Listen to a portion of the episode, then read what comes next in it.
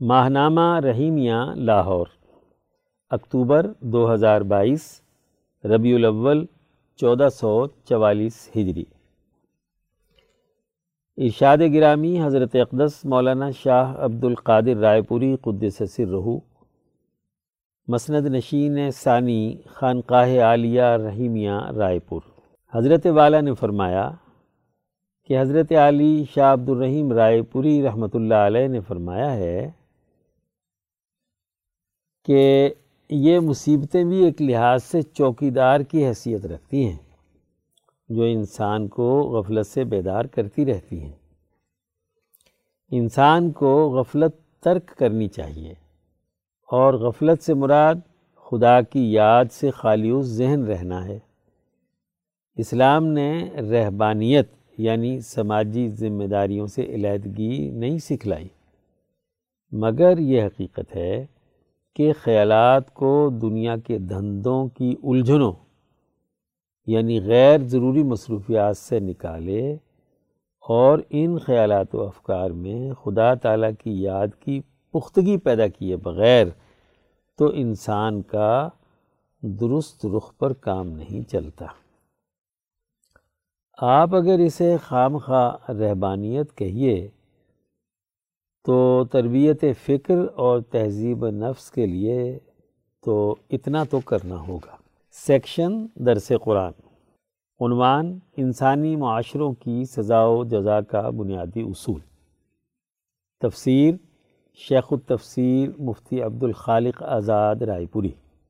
گزشتہ درس قرآن البقرہ آیت نمبر اناسی میں بیان کیا گیا ہے۔ کہ یہود کے اہل علم و دانش تورات کی آیات میں تحریف کرتے تھے۔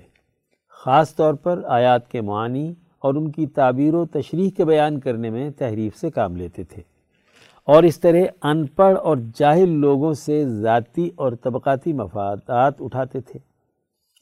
درج ذیل آیات یعنی البقرہ آیت نمبر اسی تا بیاسی میں ان کی اس تحریف معنوی کی ایک اہم مثال واضح کی گئی ہے اور احکامات الہیہ کے حوالے سے ایک قاعدہ کلیہ بیان کر کے اس تحریف کی حقیقت آشکارہ کی جا رہی ہے۔ لن تمسن النار الا ایاما معدودہ۔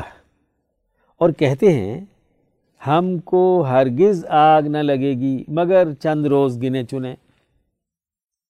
امام شاہ ولی اللہ دہلوی رحمۃ اللہ علیہ اس آیت کی تشریح کرتے ہوئے فرماتے ہیں کہ ہر ملت اور مذہب میں کافر، منکر اور دین کو تسلیم کرنے والے فاسق و فاجر کے درمیان فرق واضح کیا گیا ہے۔ کافر کے لیے ہمیشہ ہمیشہ کے لیے جہنم کی سزا تجویز کی گئی ہے، جبکہ فاسق و فاجر اور گناہ گار دیندار انسان کے لیے گناہوں کی سزا بھگتنے اور انبیاء علیہ السلام کی شفاعت کے سبب جہنم سے نکلنے کا تذکرہ کیا گیا ہے۔ ہر ملت کی کتاب میں یہ حکم ہر اس آدمی کے لیے ہے جو اس دین اور ملت کے بنیادی عقائد اور تعلیمات کو تسلیم کیے ہوئے ہے۔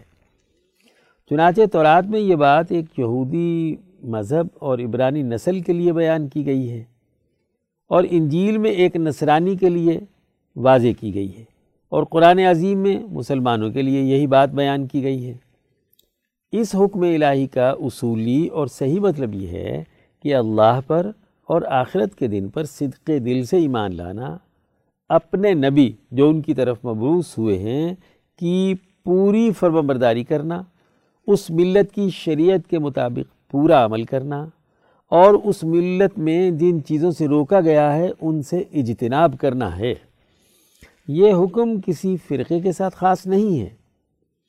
یہودیوں نے اس حکم میں یہ تحریف کی کہ یہ حکم صرف یہودیوں اور عبرانیوں کے لیے خاص ہے کہ اپنے انبیاء کی سفارش سے وہ ضرور بے ضرور جنت میں داخل ہوں گے۔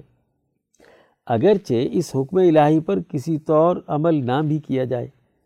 اور اگر چہ وہ صحیح طور پر مومن نہ بھی ہوں اور ایمان بالآخرت بھی نہ رکھتے ہوں اور اپنی طرف مبعوث شدہ نبی کی رسالت کو بھی صحیح طور پر نہ مانتے ہوں۔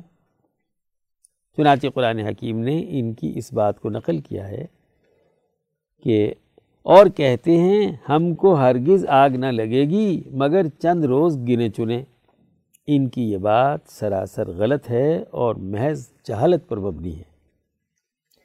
قرآن حکیم گزشتہ کتابوں کی تحریفات کو واضح کر کے سیدھا راستہ بتلاتا ہے اور یہودیوں کے احبار الرحبان نے جو شکوک و شبہات اور اشکالات دین حنیفی کے بارے میں پیدا کیے ہیں، انہیں اچھی طرح کھول کر بیان کرتا ہے۔ چنانچہ اللہ تعالیٰ نے ان کی اس تحریف کو اگلی آیت میں واضح طور پر بیان کر دیا ہے۔ الفوز الکبیر، فصل اول۔ قل اتخذتم عند الله عهدا فلن يخلف الله عهده ام تقولون على الله ما لا تعلمون؟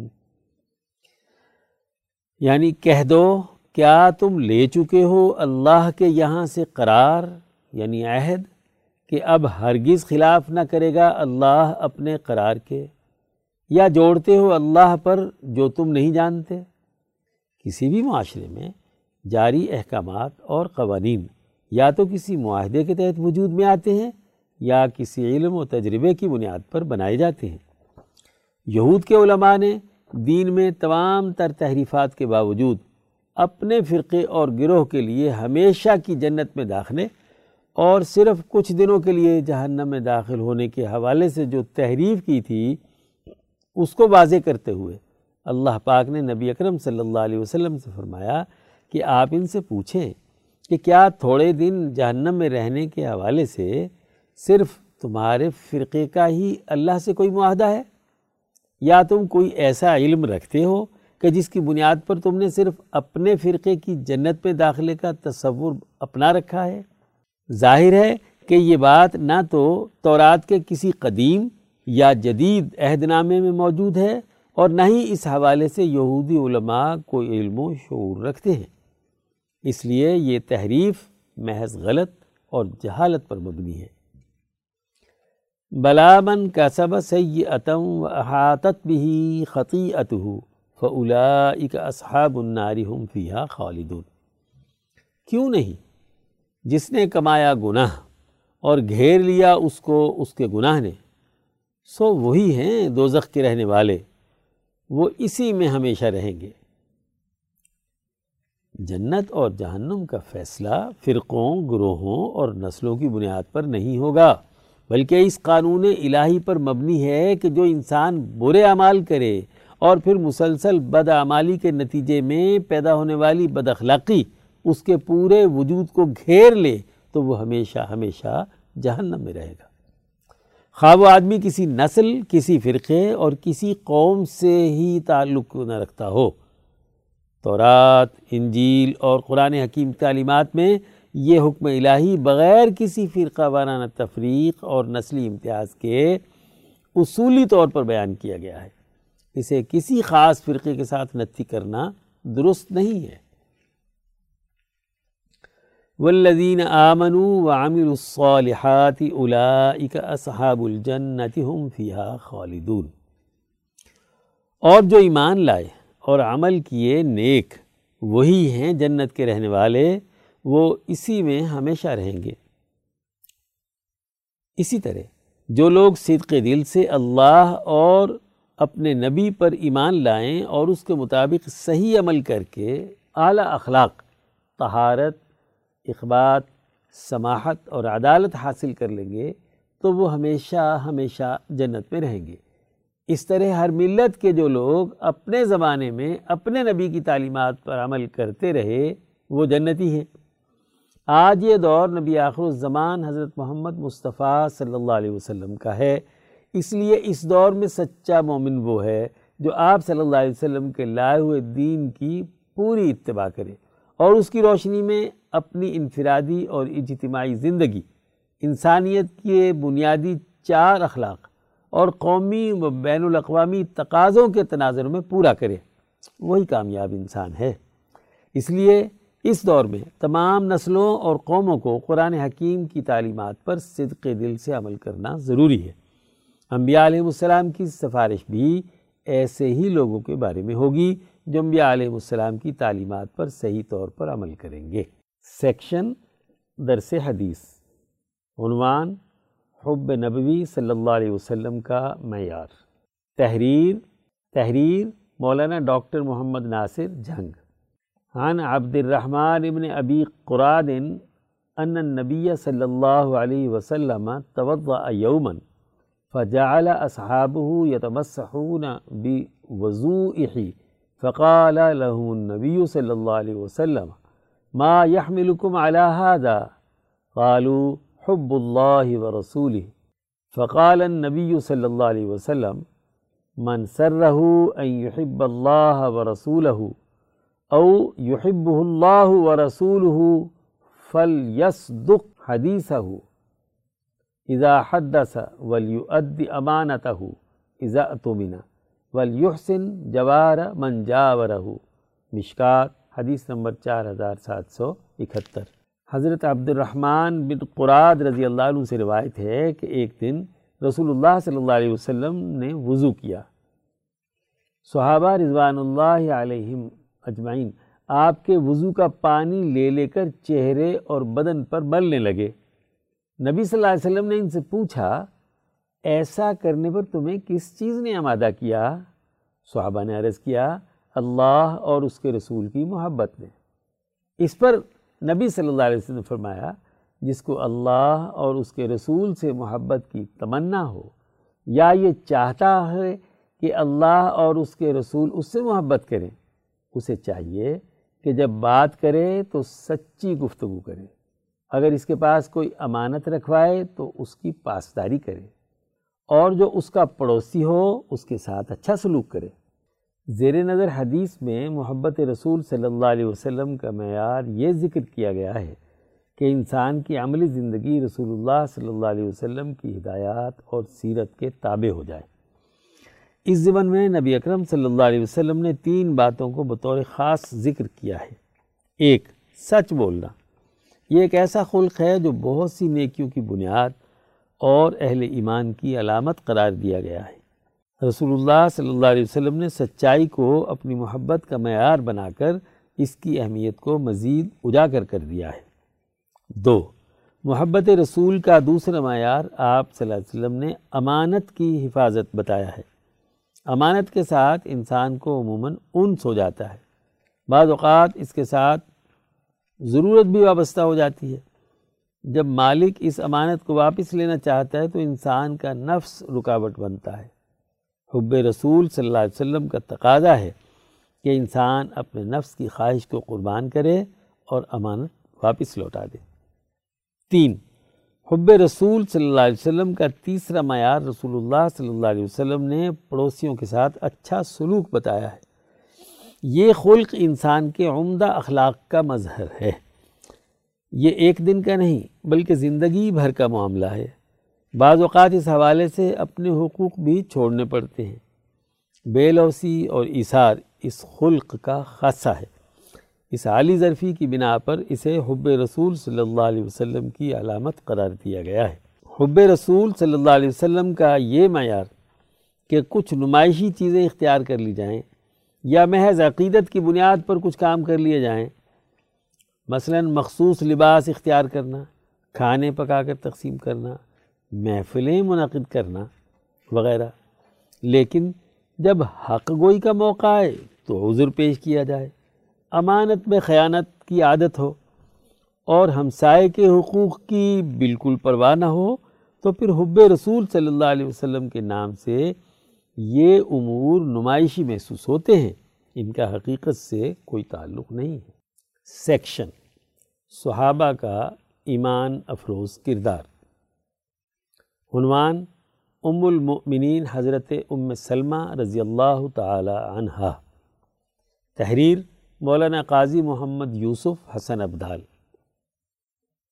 ام المؤمنین حضرت ام سلمہ رضی اللہ تعالی عنہ کے والد قریش کے چند مشہور زمانہ سخی افراد میں سے تھے۔ آپ کی والدہ عاتقہ بنت عامر کنانیہ تھی جن کا تعلق معزز قبیلہ بنو فراز سے تھا۔ آپ نے قریش کے متمول اور فیاض خاندان میں آنکھیں کھولی اور ناز و نام میں پرورش پائی۔ آپ اور آپ کے پہلے شوہر حضرت ابو سلمہ عبداللہ بن عبد الاسد مخزومی دونوں سابقین اولین میں سے ہیں۔ حضرت ابو سلمہ ان صحابہ میں سے تھے جن کو دو ہجرتوں یعنی ہجرت حبشہ و ہجرت مدینہ کا شرف حاصل ہوا۔ وہ رسول اللہ صلی اللہ علیہ وسلم کی پھوپھی برہ بنت عبد المطلب بن ہاشم کے صاحبزادے اور آپ صلی اللہ علیہ وسلم کے رضائی بھائی تھے۔ حضرت ام سلمہ کے پہلے شوہر کی وفات کے بعد آپ کی دوسری شادی حضور اقدس صلی اللہ علیہ وسلم سے ہوئی۔ حضرت ام سلمہ نہایت بلند اخلاق کی مالک، فیاض اور رحم دل تھی۔ کسی سائل کو اپنے دروازے سے کبھی خالی ہاتھ واپس نہ کرتی۔ آپ اپنے شوہر حضور صلی اللہ علیہ وسلم سے بہت محبت کرتی تھیں اور آپ صلی اللہ علیہ وسلم کی ضرورتوں کا سب سے زیادہ خیال رکھتی تھی آپ اور صاف حمیدہ اور ذہنی و عقلی صلاحیتوں کی مالک اور انتہائی زی استعداد شخصیت کی حامل تھی حضرت ام سلمہ اپنی ذات کی قدر و منزلت سے خوب اچھی طرح واقف تھی کیونکہ ان کے راسخ ایمان اور ان کی لامتناہی قربانیوں کی وجہ سے ان کی موروثی عزت و بزرگی اور نبی اکرم صلی اللہ علیہ وسلم کے حرم میں داخل ہونے کی وجہ سے اور ان کی بے مثال عقل و ذہانت اور انتہائی حسن و جمال جیسی صفات کی وجہ سے ان کو اسلامی معاشرے میں ایک بلند مقام حاصل ہوا تھا۔ حضرت ام سلمہ رضی اللہ عنہ بڑی عالمہ و محدثہ تھی بڑے جلیل القدر صحابہ و تابعین آپ سے حدیث روایت کرنے والوں میں شامل ہیں۔ حدیث کی کتابوں میں آپ سے تین سو اٹھتر کے قریب احادیث نبوی موجود ہیں۔ آپ قرآن حکیم اسی لہجے اور ترتیل کے ساتھ پڑھتی تھیں جیسا کہ رسول اللہ صلی اللہ علیہ وسلم پڑھا کرتے تھے۔ صلح حدیبیہ کے موقع پر ام المؤمنین حضرت ام سلمہ کا بہت اہم رول رہا۔ آپ رضی اللہ عنہ نے ہی نبی اکریم صلی اللہ علیہ وسلم کو بہترین رائے اور درست مشورہ دیا، جس کی وجہ سے اہم ترین مسائل حل ہوئے۔ موقع و محل کو پہچاننا اور عملی تقاضوں کی معرفت، جن سے جماعتی شیرازہ بندی قائم رہے، ایسی عقل و حکمت کی صلاحیت آپ میں بہت زیادہ موجود تھی۔ اسی طرح حضرت ام سلمہ فتح مکہ، غزوہ خیبر، غزوہ حوازن، غزوہ ثقیف اور حجت الوداع اور دیگر مواقع میں نبی اکرم صلی اللہ علیہ وسلم کے ساتھ شریک ہوئیں۔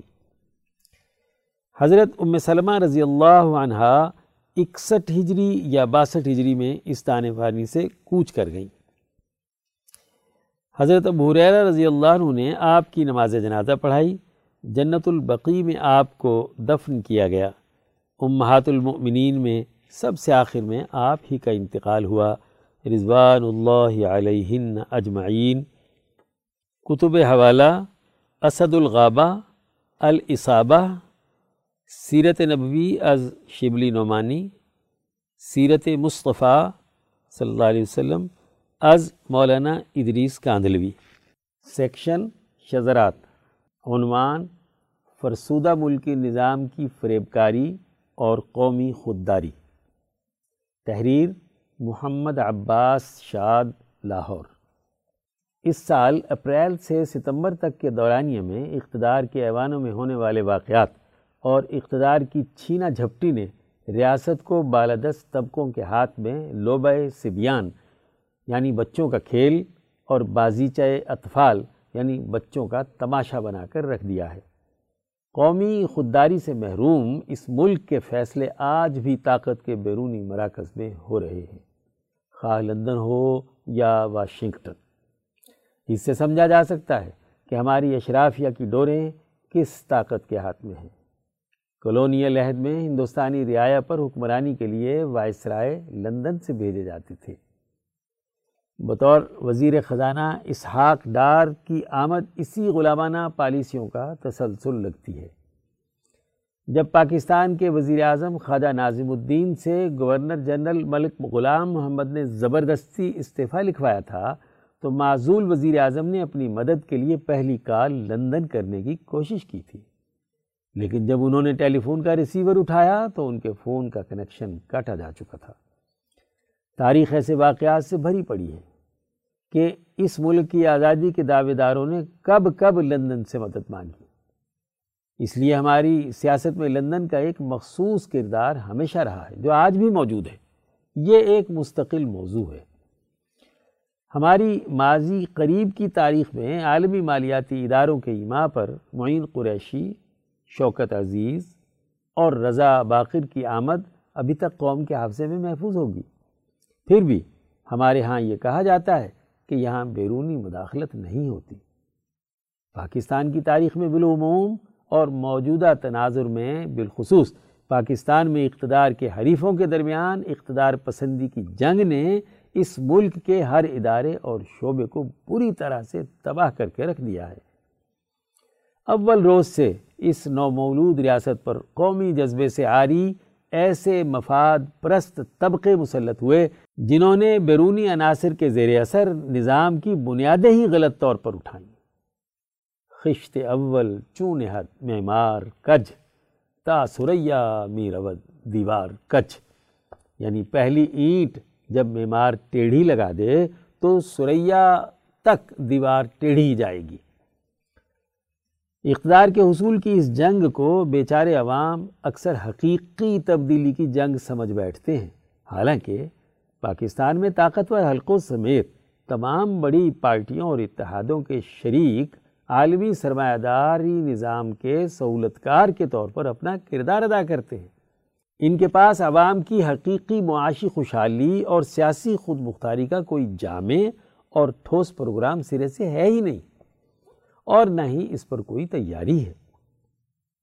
بس، محض حصول اقتدار کے لیے خوشحالی اور سہانے مستقبل کا راستہ تکتے عوام کو دام فریب میں الجھائے رکھنے کے لیے جھوٹے وعدے اور دل بہلانے کے لیے جذباتی نعرے ہیں۔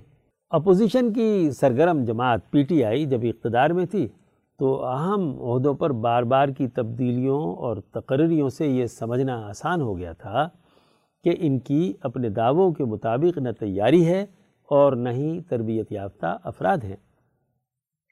ورنہ عوام میں سے ایک بہت بڑا طبقہ ان کے لیے ہر طرح کی قربانی دینے کو آمادہ تھا۔ بقول شاعر، کوئی تعمیر کی صورت تو نکلے؟ کوئی تعمیر کی صورت تو نکلے؟ ہمیں منظور ہے بنیاد ہونا۔ لیکن وہ تقریباً اپنے ساڑھے تین سالہ اقتدار میں کوئی بھی جوہری تبدیلی لانے سے قاصر رہے۔ لیکن اب وہ پھر میدان سیاست میں پہلے سے بڑھ کر دعووں کے ساتھ سرگرم عمل ہے۔ لیکن یہ حقیقت ہے کہ اگر دوبارہ ان کے سر پر اقتدار کا ہما بیٹھا تو وہ خفیہ سمجھوتوں کے ایوانوں سے پرواز کرتا آئے گا۔ خودداری اور حقیقی آزادی کے سلوگن محض نعرے ثابت ہوں گے۔ دوسری طرف، اقتدار کی کرسی سے چمٹے ہوئے طبقے کا سیاسی قبلہ ہی لندن اور واشنگٹن ہے۔ اور انہیں پاکستان میں بنام مذہب سیاست کرنے والے طبقوں کی اشیر بات بھی حاصل ہے، جو اپنے مفادات کے لیے سیاسی مبارزت میں پیٹا جانے والا ڈھول سینے پر سجائے ان کے پس پشت کھڑے۔ برسر اقتدار طبقوں کو بھی اپنے تجربوں اور تربیت یافتہ ٹیم ہونے کا دعویٰ تھا، لیکن ان دیکھی چھتری تلے اقتدار پانے کے بعد ان کے بھی سارے دعوے سراب ثابت ہوئے۔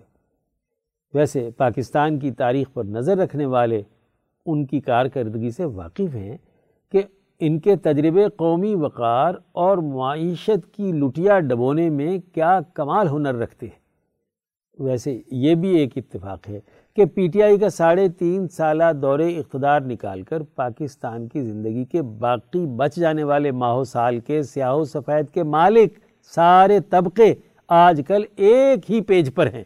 لیکن حیرت ہے کہ وہ پاکستان کی تاریخ کے بیشتر وقت اقتدار پر قابض رہنے کے باوجود بری کارکردگی گنوانے کے لیے صرف پی ٹی آئی کے ساڑھے تین سالہ دور کو اپنا موضوع سخن بناتے ہیں۔ حالیہ اور سابقہ وزرائے اعظم دونوں گزشتہ پچھتر سالہ دور کا نوحہ پڑھ کر عوام سے آئندہ کے لیے تعاون طلب کرتے ہیں اور اپنے اپنے درباریوں سے داد بھی پاتے ہیں۔ فیال العجب۔ پاکستانی سیاسی نظام کا ڈھانچہ جن سیاسی مذہبی اور سول و فوجی عناصر سے ترکیب پایا ہے، یہ اپنی سرشت میں ابھی بھی نوآبادیاتی اور گماشتہ عہد میں زندہ ہے۔ اس لیے وہ اس ریاست کے مسائل کو اپنے ہی مائنڈ سیٹ سے حل کرنا چاہتا ہے۔ اس لیے ہم دیکھتے ہیں کہ ابھی بھی ہمارے ظاہری سیاسی نظام پر ایک سایہ منڈلاتا رہتا ہے اور وہ فرنٹ پر آئے بغیر ساری صورتحال کو کنٹرول کرنے کا خواہاں رہتا ہے۔ لیکن اب ہم دنیا سے پیچھے رہ جانے کے باوجود سیاست کے قومی تقاضوں کو نظر انداز نہیں کر سکتے۔ اب ذرائع ابلاغ کی ترقی اور انسانی شعور کی بیداری اس سارے کھیل کو سمجھنے لگی ہے اور لوگ تجسس بھری نظروں سے ایک دوسرے کو دیکھتے ہوئے زیر لب کہتے سنائی دیتے ہیں، کبھی خیال کی صورت، کبھی صبا کی طرح۔ کبھی خیال کی صورت، کبھی صبا کی طرح وہ کون ہے جو میرے ساتھ ساتھ چلتا ہے؟ موجودہ حالات میں اس سہ فریقی کردار کے تجزیے کے بعد یہ بات سمجھنا انتہائی آسان ہو جاتا ہے کہ یہ ہمارا سارا سیاسی کھیل ایک فریب ہے جو صرف عوام کے جذبات سے کھیلتا ہے۔ اب اس نظام کی حقیقی تبدیلی اصل کرنے کا کام ہے اور یہی راستہ قومی وقار کی بحالی کا آخری راستہ ہے۔ مدی سیکشن افکار شاہ ولی اللہ۔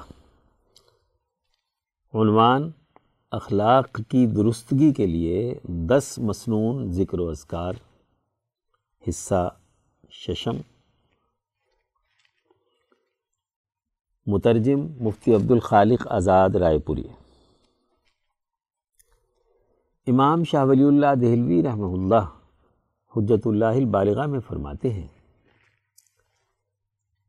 پانچ، نبی اکرم صلی اللہ علیہ وسلم نے ارشاد فرمایا کہ قضائے خدا بندی نہیں ٹلتی، مگر یہ کہ دعا مانگی جائے۔ رواہ الترمزی مشکات المصابی حدیث نمبر دو ہزار دو سو تینتیس۔ تشریح، میں کہتا ہوں کہ یہاں قضا سے مراد کسی کام کی وہ صورت ہے جو عالم مثال میں پیدا کی گئی ہے، جو کہ کائنات میں کسی وقوع کا سبب بنتی ہے۔ اور وہ وقوع پذیر ہونے والی مخلوقات کی طرح ہے، جسے ختم کرنا اور باقی رکھنا ممکن ہوتا ہے۔ یعنی اس حدیث میں قضا سے مراد تقدیر نہیں، بلکہ عالم مثال میں اسباب کے نتیجے میں پیدا ہونے والی سزا یا جزا کی شکل و صورت ہے جو دعا سے مٹ جاتی ہے۔ مترجم چھ، نبی اکرم صلی اللہ علیہ وسلم نے ارشاد فرمایا کہ بے شک دعا ہر صورت میں نفع دیتی ہے، خواہ اس کا تعلق نازل ہو چکی مصیبت سے ہو یا ایسی مصیبت سے جو ابھی نازل نہیں ہوئی۔ پس اے اللہ کے بندو، تم پر لازم ہے کہ دعا مانگا کرو۔ مشکات، حدیث نمبر دو سو چونتیس۔ تشریح۔ میں کہتا ہوں کہ دعا جب مستقبل میں کسی آنے والی مصیبت کا علاج کرتی ہے، تو اسے کمزور بنا دیتی ہے۔ اس کے نتیجے میں وہ سبب نہیں پیدا ہوتا جو زمین میں کسی واقعے کے وجود کے لیے ضروری ہوتا ہے۔ اور جب دعا نازل ہو چکی مصیبت کا علاج کرتی ہے، تو اللہ کی رحمت اس صورت میں ظاہر ہوتی ہے کہ اس کی تکلیف میں کمی ہو جاتی ہے اور اس کی وحشت سے انسان مانوس ہو جاتا ہے۔ سات، نبی اکرم صلی اللہ علیہ وسلم نے ارشاد فرمایا کہ جو آدمی یہ پسند کرتا ہے کہ سختیوں اور مصیبتوں کے وقت اللہ تعالیٰ اس کی دعائیں قبول کرے، تو اسے چاہیے کہ آسانی اور خوشحالی میں بھی اللہ سے کثرت سے دعا مانگے۔ رواہ الترمزی مشکات، حدیث نمبر دو ہزار دو سو چالیس۔ تشریح، میں کہتا ہوں کہ آپ صلی اللہ علیہ وسلم نے یہ اس لیے فرمایا کہ دعا اس وقت تک قبول نہیں ہوتی، جب تک کہ کوئی آدمی پوری رغبت کے ساتھ دعا مانگنے میں قوت ظاہر نہ کرے اور اپنے ارادے کی پختگی کو ظاہر نہ کرے۔ اس لیے انسان کو مصیبت آنے سے پہلے اپنے ارادوں کی پختگی اور رغبت کے ساتھ دعا کی خوب مشق کرنی چاہیے۔ آٹھ نبی اکرم صلی اللہ علیہ وسلم کا معمول تھا کہ جب آپ صلی اللہ علیہ وسلم دعا مانگتے تو اپنے دونوں ہاتھ بلند کرتے اور دعا کے بعد دونوں ہاتھ اپنے چہرے پر پھیر لیتے۔ مشکات، حدیث نمبر دو ہزار دو سو پچپن۔ تشریح۔ میں کہتا ہوں کہ دعا مانگتے ہوئے دونوں ہاتھ اٹھانا اور پھر انہیں اپنے چہرے پر پھیرنا دعا میں انسان کی رغبت کی عملی تصویر ہے۔ بدن کی یہ عملی تصویر اس کی دل کی کیفیت کا عملی مظاہرہ ہے۔ اس طرح ہاتھ اٹھا کر دعا مانگنا دل کو متنبع کرتا ہے۔ اس طرح ہاتھ اٹھا کر دعا مانگنا دل کو متنبع کرنا ہے۔ نو۔ نبی اکرم صلی اللہ علیہ وسلم نے ارشاد فرمایا کہ جس آدمی کے لیے دعا مانگنے کا دروازہ کھول دیا گیا تو اس کے لیے رحمت کے دروازے کھول دیے گئے۔ مشکات، حدیث نمبر دو ہزار دو سو انتالیس۔ تشریح، میں کہتا ہوں کہ جس آدمی نے یہ جان لیا کہ دل کی گہرائی سے ابھرنے والی رغبت کے ساتھ اللہ سے دعا مانگنے کی کیفیت اور لذت کیا ہوتی ہے، اور یہ جان لیا کہ اللہ کی طرف سے دعا کی قبولیت کس صورت میں ظاہر ہوتی ہے۔ اور اس طرح اسے اللہ کے سامنے حضوری کی صفت کی مشق ہو گئی تو اس کے لیے دنیا میں رحمت کا دروازہ کھول دیا جاتا ہے اور پھر ہر مصیبت میں اس کی مدد کی جاتی ہے۔ ایسا آدمی جب مرتا ہے اور اس کو اس کے گناہ گھیر لیتے ہیں اور دنیاوی حالات اور معاملات کے پردے اسے ڈھانپ لیتے ہیں، تو اس وقت یہ آدمی دنیا میں دعا مانگنے کی مشق کے مطابق اللہ کی طرف پوری توجہ سے متوجہ ہوتا ہے۔ تو آخرت میں بھی اس کی دعا قبول کی جائے گی اور وہ اپنے گناہوں سے ایسے پاک صاف ہو کر نکل جائے گا جیسے آٹے میں سے بال نکال لیا جاتا ہے۔ دعائیں قبول کرنے کے مواقع اور مقامات۔ جان لینا چاہیے کہ دعاؤں کی سب سے زیادہ قبولیت اس وقت ہوتی ہے جب ایسی حالت میں مانگی جائیں کہ جب رحمت کے نازل ہونے کا موقع ہو۔ یہ مواقع درج ذیل ہیں۔ ایک، انسان میں کسی نیک عمل کے نتیجے میں کوئی کمال پیدا ہو، مثلا نمازوں کی ادائیگی کے بعد دعا مانگنا، اور روزے دار کی ایسی دعا جو وہ روزہ افطار کرتے وقت مانگتا ہے۔ دو، جب اللہ کی رحمت کے نزول کے اسباب موجود ہوں، جیسا کہ عرفات کے میدان کی دعا۔ تین۔ جب کوئی ایسا سبب جو کائنات کا نظام چلانے والی اللہ کی عنایات سے موافقت رکھتا ہو، جیسا کہ مظلوم انسان کی دعا۔ اللہ تبارک و تعالیٰ کی عنایات میں سے یہ ہے کہ ظالم آدمی سے انتقام لیا جائے۔ مظلوم کی دعا اللہ کی اس عنایت اور مہربانی سے موافقت رکھتی ہے۔ چنانچہ اس کے بارے میں آپ سے فرمایا کہ مظلوم کی دعا اور اللہ کے درمیان کوئی پردہ اور حجاب حائل نہیں ہوتا۔ رواہ الترمزی حدیث نمبر دو ہزار چودہ۔ چار، ایسا سبب کہ جس کی وجہ سے دنیا کی راحت سے انسان دور ہو جائے تو اللہ کی رحمت اس کے حق میں کسی دوسری صورت میں متوجہ ہوتی ہے۔ جیسا کہ کسی مریض کی دعا یا کسی پریشانی میں مبتلا آدمی کی دعا قبول ہوتی ہے۔ پانچ۔ ایسا سبب کہ جس کی وجہ سے دعا میں اخلاص پیدا ہو جائے۔ جیسا کہ کسی آدمی کی نظروں سے غائب بھائی کے لیے دعا کرنا یا والد کا اپنی اولاد کے لیے دعا مانگنا۔ چھ۔ ایسے وقت میں دعا مانگی جائے کہ جس میں اللہ کی روحانیت فضا میں پھیلی ہوئی ہو اور اللہ کی رحمت نازل ہو رہی ہو۔ جیسا کہ شب قدر کی دعا اور جمعہ کے دن کی دعا سات ایسی جگہ جہاں فرشتے ہر وقت حاضر رہتے ہوں، جیسے مکہ مکرمہ کے مقدس مقامات۔ آٹھ، یا انسان ایسے مقامات پر حاضر ہو کہ جہاں اس کے نفس میں اللہ کے سامنے حضور و خوشو کی حالت پیدا ہوتی ہو، جیسا کہ انبیاء علیہ السلام سے نسبت رکھنے والے مقامات۔ مثلاً طور پہاڑ، مقام ابراہیم مسجد حرام، مسجد نبوی اور بیت المقدس وغیرہ۔ جو کچھ ہم نے پیچھے دعا سے متعلق امور بیان کیے ہیں، ان پر قیاس کرنے سے نبی اکرم صلی اللہ علیہ وسلم کے اس قول کا راز بھی معلوم کیا جا سکتا ہے، جس میں آپ صلی اللہ علیہ وسلم نے ارشاد فرمایا کہ بندے کی دعا ہمیشہ اس وقت تک قبول کی جاتی ہے جب کہ وہ گناہ کرنے کی دعا نہ مانگے، رشتے کو کاٹنے کی دعا نہ مانگے، اور جب تک وہ جلد بازی نہ دکھائے۔ آپ صلی اللہ علیہ وسلم سے پوچھا گیا کہ جلد بازی کا کیا مطلب ہے؟ تو آپ صلی اللہ علیہ وسلم نے ارشاد فرمایا کہ بندہ یہ کہے کہ میں نے دعا مانگی اور پھر میں نے دعا مانگی، لیکن میری دعا قبول نہیں ہوئی اور نا امید ہو کر دعا کرنا چھوڑ دے۔ رواہ مسلم حدیث نمبر چھ ہزار نو سو چھتیس۔ سیکشن تاریخ اسلام کے ناقابل فراموش واقعات۔ عنوان صلح کے پیامبر۔ تحریر مفتی محمد اشرف عاطف، لاہور۔ سیدنا حضرت حسن رضی اللہ عنہ اور سیدنا حضرت امیر معاویہ رضی اللہ کے درمیان صلح سے حضور صلی اللہ علیہ وسلم کی وہ پیشین گوئی سچی ہوئی۔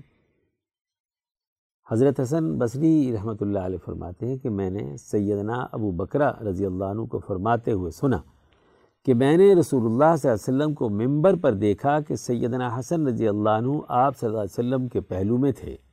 کبھی آپ صلی اللہ علیہ وسلم مجمع کی طرف دیکھتے اور کبھی ان کی طرف۔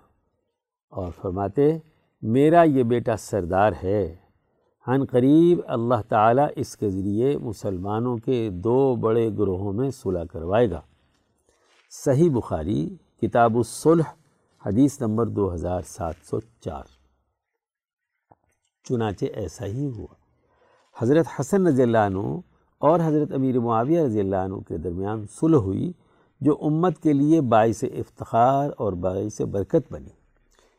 اس صلح کی وجہ سے اس سال کا نام عام الجماعہ رکھا گیا۔ بعض بعض مورخین اس صلح کا تذکرہ اس طرح کرتے ہیں کہ جس سے اس عظیم عمل کی عظمت ماند پڑ جاتی ہے۔ ایسے نام نہاد مورخین نے اس عظیم کارنامے کو کس طرح گہرانے کی کوشش کی ہے، بلکہ اسلاف کی محبت جو ہر مسلمان کے دل میں ہونی چاہیے اس کو دلوں سے نکالنے کی صحیح نامشکور کی ہے۔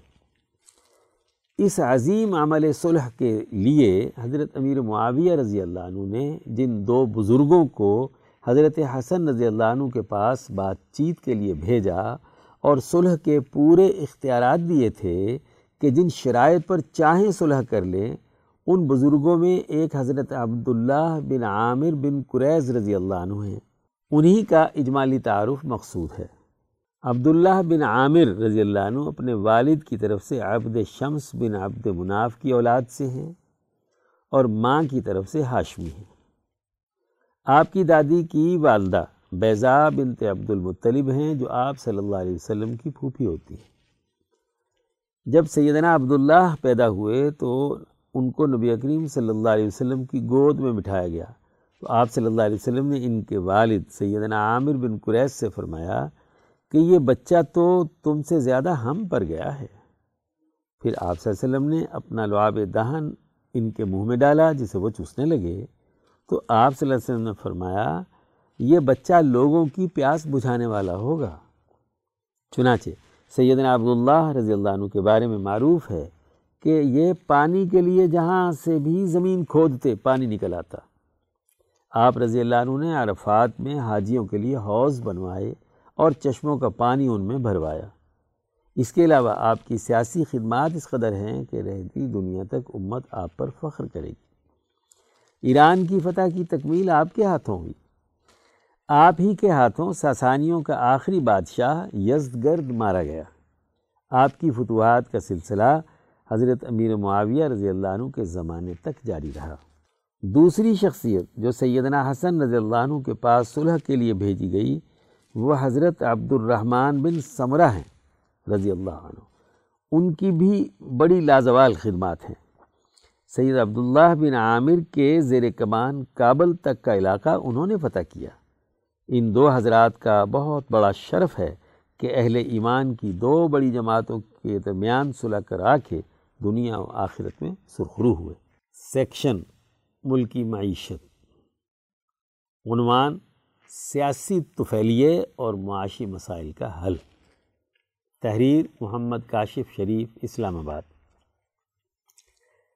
بقا کے لیے جد و جہد ہر مخلوق کا خاصہ ہے۔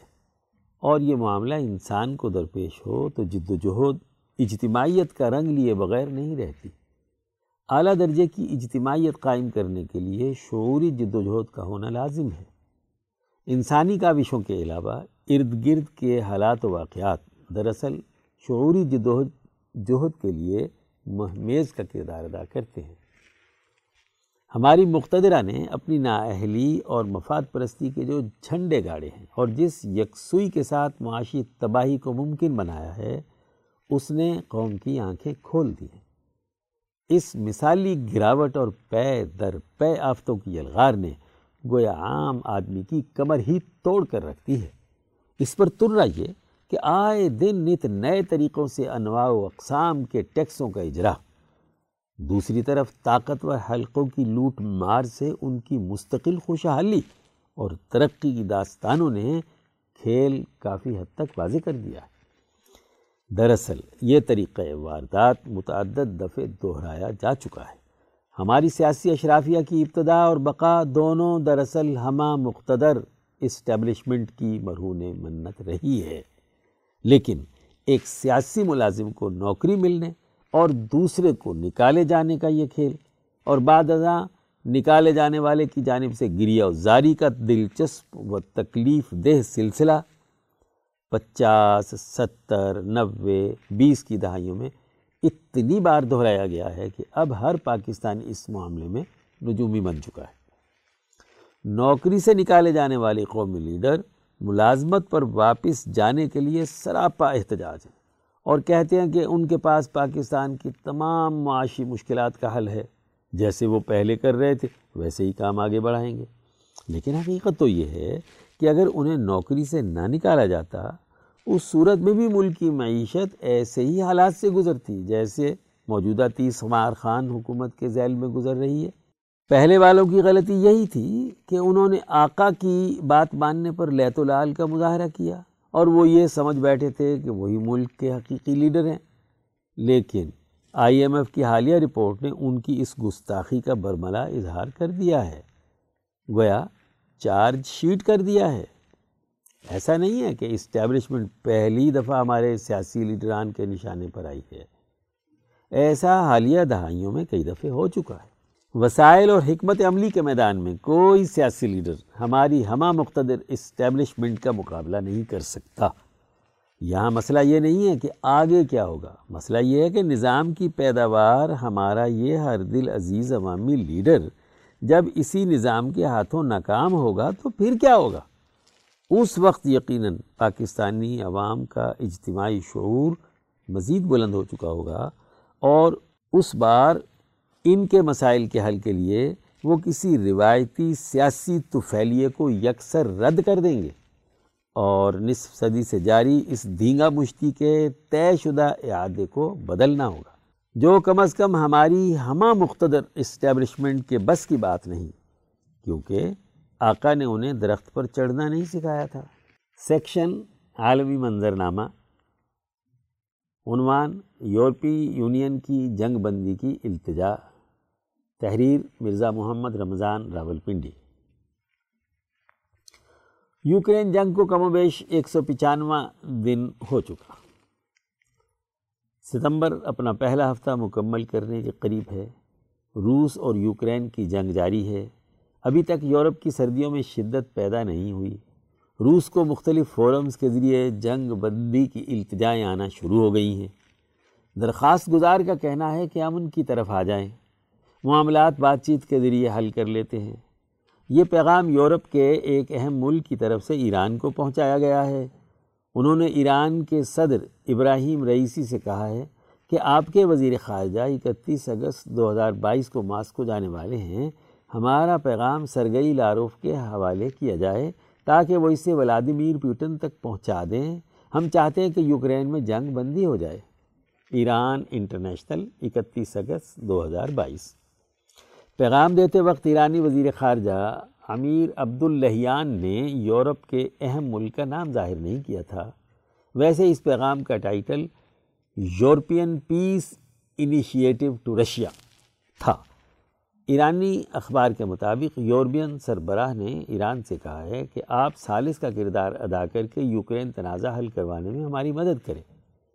بعد میں ایک دوسرے ایرانی اخبار نے یورپین سربراہ کا نام بھی ظاہر کر دیا ہے۔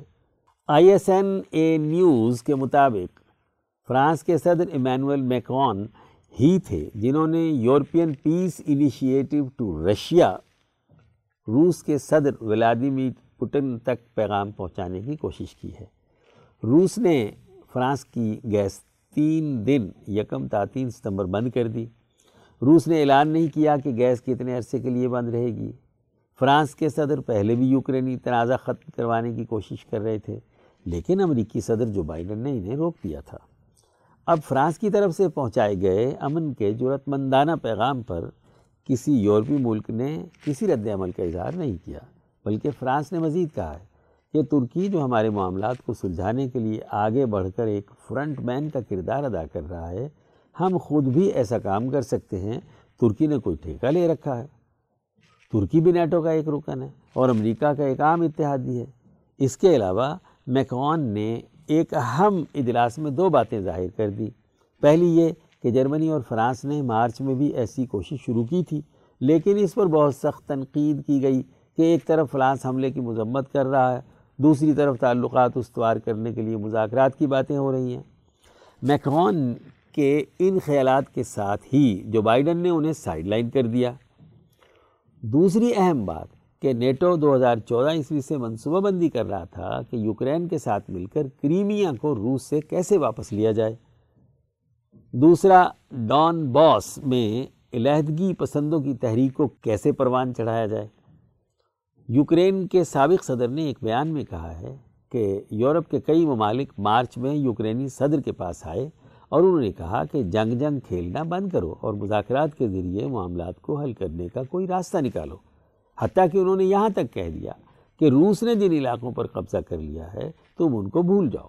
اور ان علاقوں کو روس کے پاس رہنے دو، کیونکہ آگے سردیاں آنے والی ہیں، حالات کو سنبھالنا مشکل ہو جائے گا۔ یوکرین والوں کا کہنا ہے کہ ہم روس کا ڈٹ کر مقابلہ کر رہے ہیں۔ ہم اس کے اقدامات کو ناکام بنا رہے ہیں۔ حالانکہ یوکرین کے تمام اہم علاقوں پر روس کا قبضہ ہو چکا ہے۔ روس یوکرین میں بہت احتیاط سے پیش قدمی کر رہا ہے۔ وہ شہری علاقوں کو نشانہ بنائے بغیر آگے بڑھ رہا ہے۔ یورپ کا سب سے بڑا پاور پلانٹ زیپوریا میں ہے۔ اس کے اندر چھ یونٹ ہیں جو جوہری توانائی سے بجلی پیدا کر رہے ہیں۔ روس کا اس پر قبضہ ہے۔ زیلنسکی نے وہاں اشتعال انگیزی پیدا کرنے کی کوشش کی۔ روس نے عالمی جوہری ایجنسی کے چیف کو لکھا کہ یوکرینی حلقے پلانٹ کو تباہ کرنے کے درپے ہیں۔ جوہری توانائی کا چیف اپنے چودہ رکنی وفد کے ساتھ انتیس اگست کو دو ہزار بائیس کو زیپورزیا پہنچ گیا۔ پہلے تو یوکرینی اہلکاروں نے روکنے کی بھرپور کوشش کی اور ڈرایا، دھمکایا کہ وہاں مت جاؤ کیونکہ روس حملہ کر کے آپ کو ہلاک کر دے گا۔ چیف نے کہا کہ تم ہماری جان کی فکر نہ کرو، ہم موقع پر پہنچ کر مشاہدہ کریں گے اور پھر اپنی رپورٹ مرتب کریں گے۔ جب رپورٹ مرتب کی تو زیلنس کی خوب سر پیٹا۔ چیخا، چلایا اور اس نے بہت واویلا کیا۔ یوکرین جنگ کے دوران یورپ حالات کی سنگینی کو بھاپ چکا ہے۔ نیٹو اتحاد اگرچہ وارسا پیکٹ کے خلاف وجود میں آیا تھا، لیکن وارسا پیکٹ کے خاتمے کے بعد یہ اتحاد یورپ کے گلے کا توق بن چکا ہے۔ کیونکہ یوکرینی صدر کا یورپی ملکوں کو غیرت کے نام پر اکسانا اور امداد کے نام پر بھیک مانگنا ظاہر کرتا ہے کہ جنگ نہ روکنا براہ راست سی آئی اے کی حکمت عملی کا مظہر ہے۔ کیونکہ یورپی اتحاد اس جنگ سے جان چھڑانا چاہتا ہے، لیکن امریکہ سمجھتا ہے کہ اگر یورپ اس کے ہاتھ سے نکل گیا تو امریکہ سیاسی طور پر دیوالیہ ہو جائے گا۔ یورپ کا امریکی اثر سے نکلنا اسے ہمسایوں کے قریب کر دے گا۔ مشرقی اور مغربی یورپ کے درمیان آہنی دیواریں یعنی آئرن کرٹنز ہٹائے جا چکے ہیں۔ پھر یورپ نے امریکہ کے مقابلے میں مغربی یورپ کے مسائل حل کیے ہیں، جبکہ امریکہ نے انہیں جنگوں میں دھکیل کر اپنے مفادات کا اسیر بنا رکھا ہے۔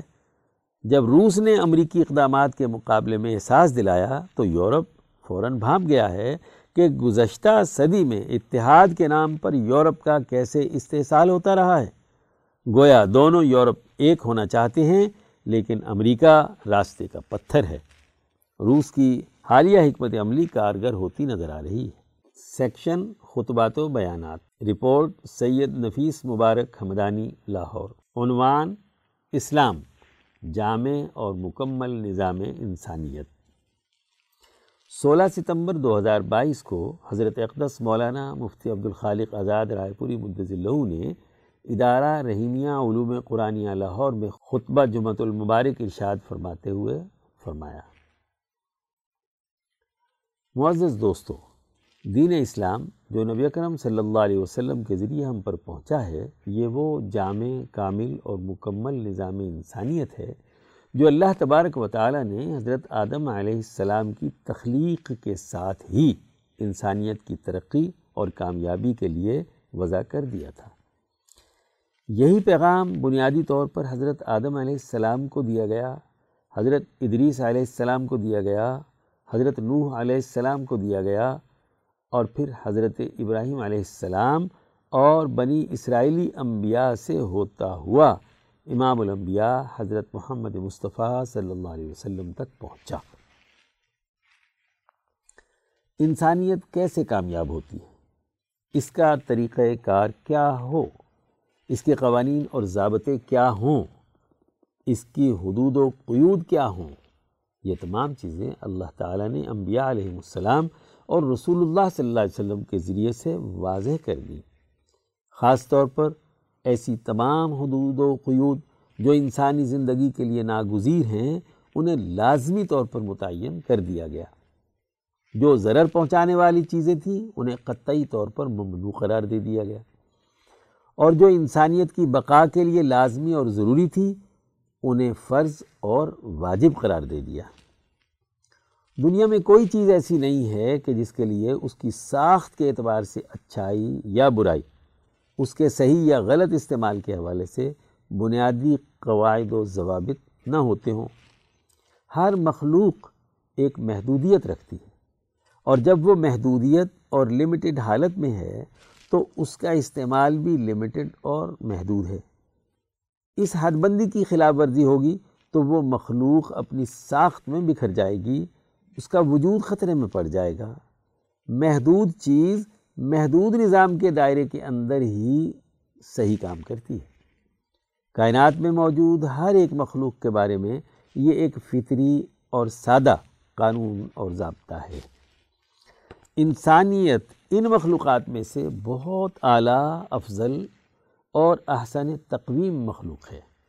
اس کی کامیابی کے لیے انسانیت کی حدود و قیود کے اندر رہتے ہوئے ایک نظام زندگی کی ضرورت ہوتی ہے۔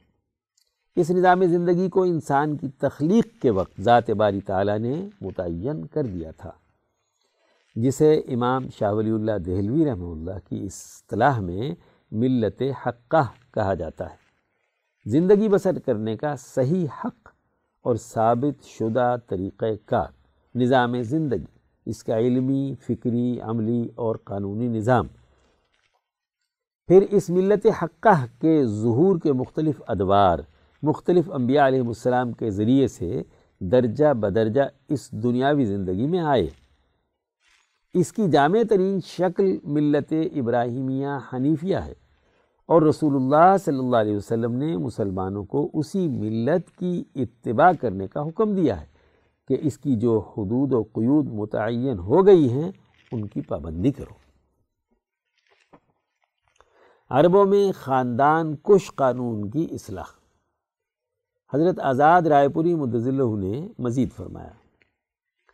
حضرت ابراہیم علیہ السلام نے ملت حنیفیہ کے بنیادی اصول اور ضابطے اور نظام زندگی متعین کیا، اس لیے وہ امام انسانیت ہیں۔ اور پھر ان کے متعین کردہ ان اصولوں پر عملی نظام بنانے کے حوالے سے تورات، انجیل اور زبور نازل ہوئیں۔ انہی اصولوں کا عالمی نظام، عالمی قانون سازی، پوری انسانیت کے لیے ترقی کا عالمگیر ضابطۂ حیات حضرت محمد مصطفیٰ صلی اللہ علیہ وسلم پر آ کر مکمل ہو جاتا ہے۔ انسانیت اگر اس ضابطے اور دائرے میں رہے گی تو کامیاب ہوگی۔ اس کے مقابلے میں اگر کوئی اور سیاسی، معاشی اور قانونی نظام وضع کیا جائے گا یا کسی اور چیز کو مرکز اور محور بنا کر کوئی ملت وجود میں آئے گی تو انسانیت ذلیل اور رسوا ہوگی۔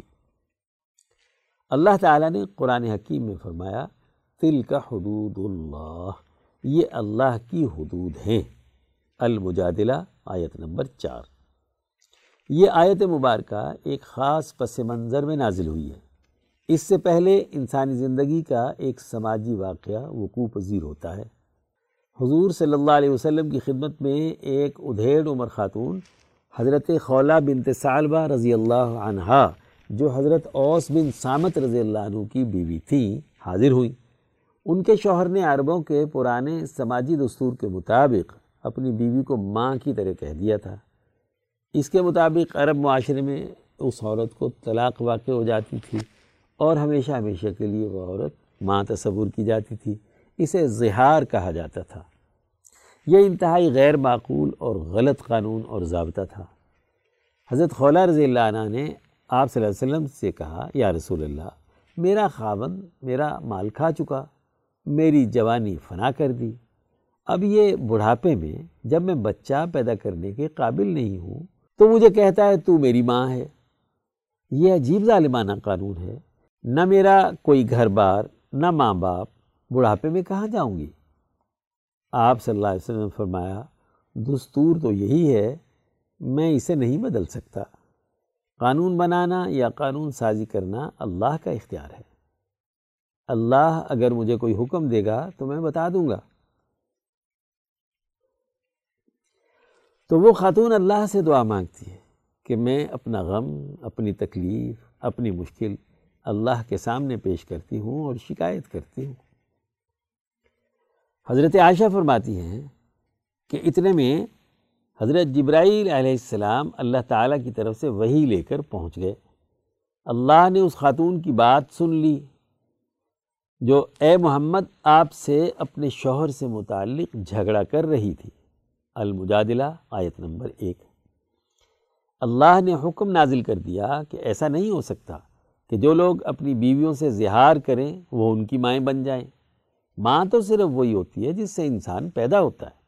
پھر اللہ پاک نے اس قانون کی خلاف ورزی کرنے والوں پر کفارہ زہار واجب کیا اور وہ بھی بہت سخت ترین۔ یہ قانون بیان کرنے کے بعد فرمایا کہ دل کا حدود اللہ، یہ اللہ کی مقرر کی ہوئی حدود ہیں جو اس حد بندی کا انکار کرتے ہیں۔ اس کے مقابلے پر اپنی حد بندی، اپنی قانون سازی، اپنے مضمومہ خیالات رکھتے ہیں، وہ کافر ہیں۔ قانون الہی کے مقابلے میں کسی دوسرے نظام کو قبول کرنے کے نقصانات۔ حضرت آزاد رائے پوری مدضلہ نے مزید فرمایا، یہ بات بڑی اہم اور سمجھنے والی ہے کہ اللہ نے جو حدود و قیود مقرر کی ہیں، وہ کیا ہیں؟ اور اس کے مقابلے میں حدود و قیود بنانا یا نیا دوسرا نظام بنانا، وہ کیا ہے؟ امام شاہ ولی اللہ دہلوی کا فکر اس کی وضاحت کرتا ہے۔ شاہ صاحب فرماتے ہیں کہ انسان دو قوتوں کا مرکب ہے، بہیمیت کا اور ملکیت کا۔ اس کے جسم کی ضروریات کو پورا کرنے کے لیے اللہ نے ارتفاقات کا نظام وضع کیا ہے۔ ارتفاق اول سے لے کر ارتفاق رابع تک، سہولتوں کا، رفاقتوں کا، انسانی محبتوں کا، معاشرت کا، سماج کی تشکیل کا ایک نظام تشکیل دیا ہے، نظام ارتفاقات۔ جو اس کی بہیمیت یا اس کی جسمانی صلاحیتوں کو نشو و نما دیتا ہے، ارتقا دیتا ہے۔ اس کو اس قرۂ ارض پر سہولت کے ساتھ زندگی بسر کرنے کا موقع فراہم کرتا ہے۔ اور دوسرا، اس کی ملکیت ہے۔ اور اس ملکیت کا بنیادی تقاضا یہ ہے کہ وہ اللہ کی وحدانیت، اس کی عبادت، اس کے سامنے سرب سجود ہونے اور اس کے احکامات کے مطابق چار اخلاق، طہارت، اخبار، سماحت اور عدالت کا خوگر ہو۔ یہ اخلاق اس کی روح کی ضرورت ہے اور ارتفاقات اربعہ اس کے جسم کی ضرورت ہے یہ وہ بین الاقوامی نظام ہے جو رسول اللہ صلی اللہ علیہ وسلم نے وضع فرمایا اور جتنے بھی قانون بنائے، ذیلی اور ضمنی، وہ انسانیت جامعہ کو سامنے رکھ کر بنائے۔ اس کو کہا تل کا حدود اللہ۔ ان حد بندیوں کی مخالفت نہیں کی جا سکتی۔ اب جو اس نظام کو توڑ کر ان سے محادہ یعنی دشمنی اور جھگڑا کرے یعنی اس انسانیت جامعہ کی حدود و قیود کو توڑ کر اپنا قانونی نظام، اپنا سیاسی نظام، اپنا معاشی نظام بنائے، تو وہ گویا اللہ اور اس کے رسول صلی اللہ علیہ وسلم کے خلاف محاذ جنگ کھول رہا ہے۔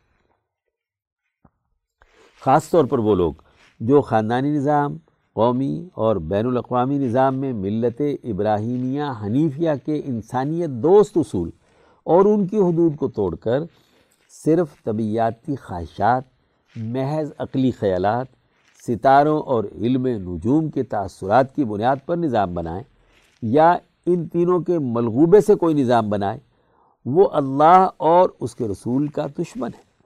وہ مکہ کے مشرق ہوں، مدینہ کے یہودی یا مدینہ کے منافقین ہوں، مسلمان کلمہ گو ہوں یا قیصر و کسرا ہوں۔ ان تمام کو اللہ نے کہا کہ اللہ تعالیٰ کی مقرر کردہ ان حدود کا انکار کرنے والے اور ان سے دشمنی رکھنے اور جنگ لڑنے والے ذلیل اور رسوا ہوں گے۔ پھر اللہ پاک نے کہا کہ ایک دن آئے گا کہ میں ان تمام کو جمع کروں گا۔ انہوں نے جو عمل کیے ہوئے ہوں گے ان کی ہم ان کو اطلاع دیں گے۔ المجادلہ، آیت نمبر چھ۔ یہ سارا ڈیٹا اس لیے محفوظ ہے کہ اللہ پاک ہر چیز پر شہید اور نگران ہے۔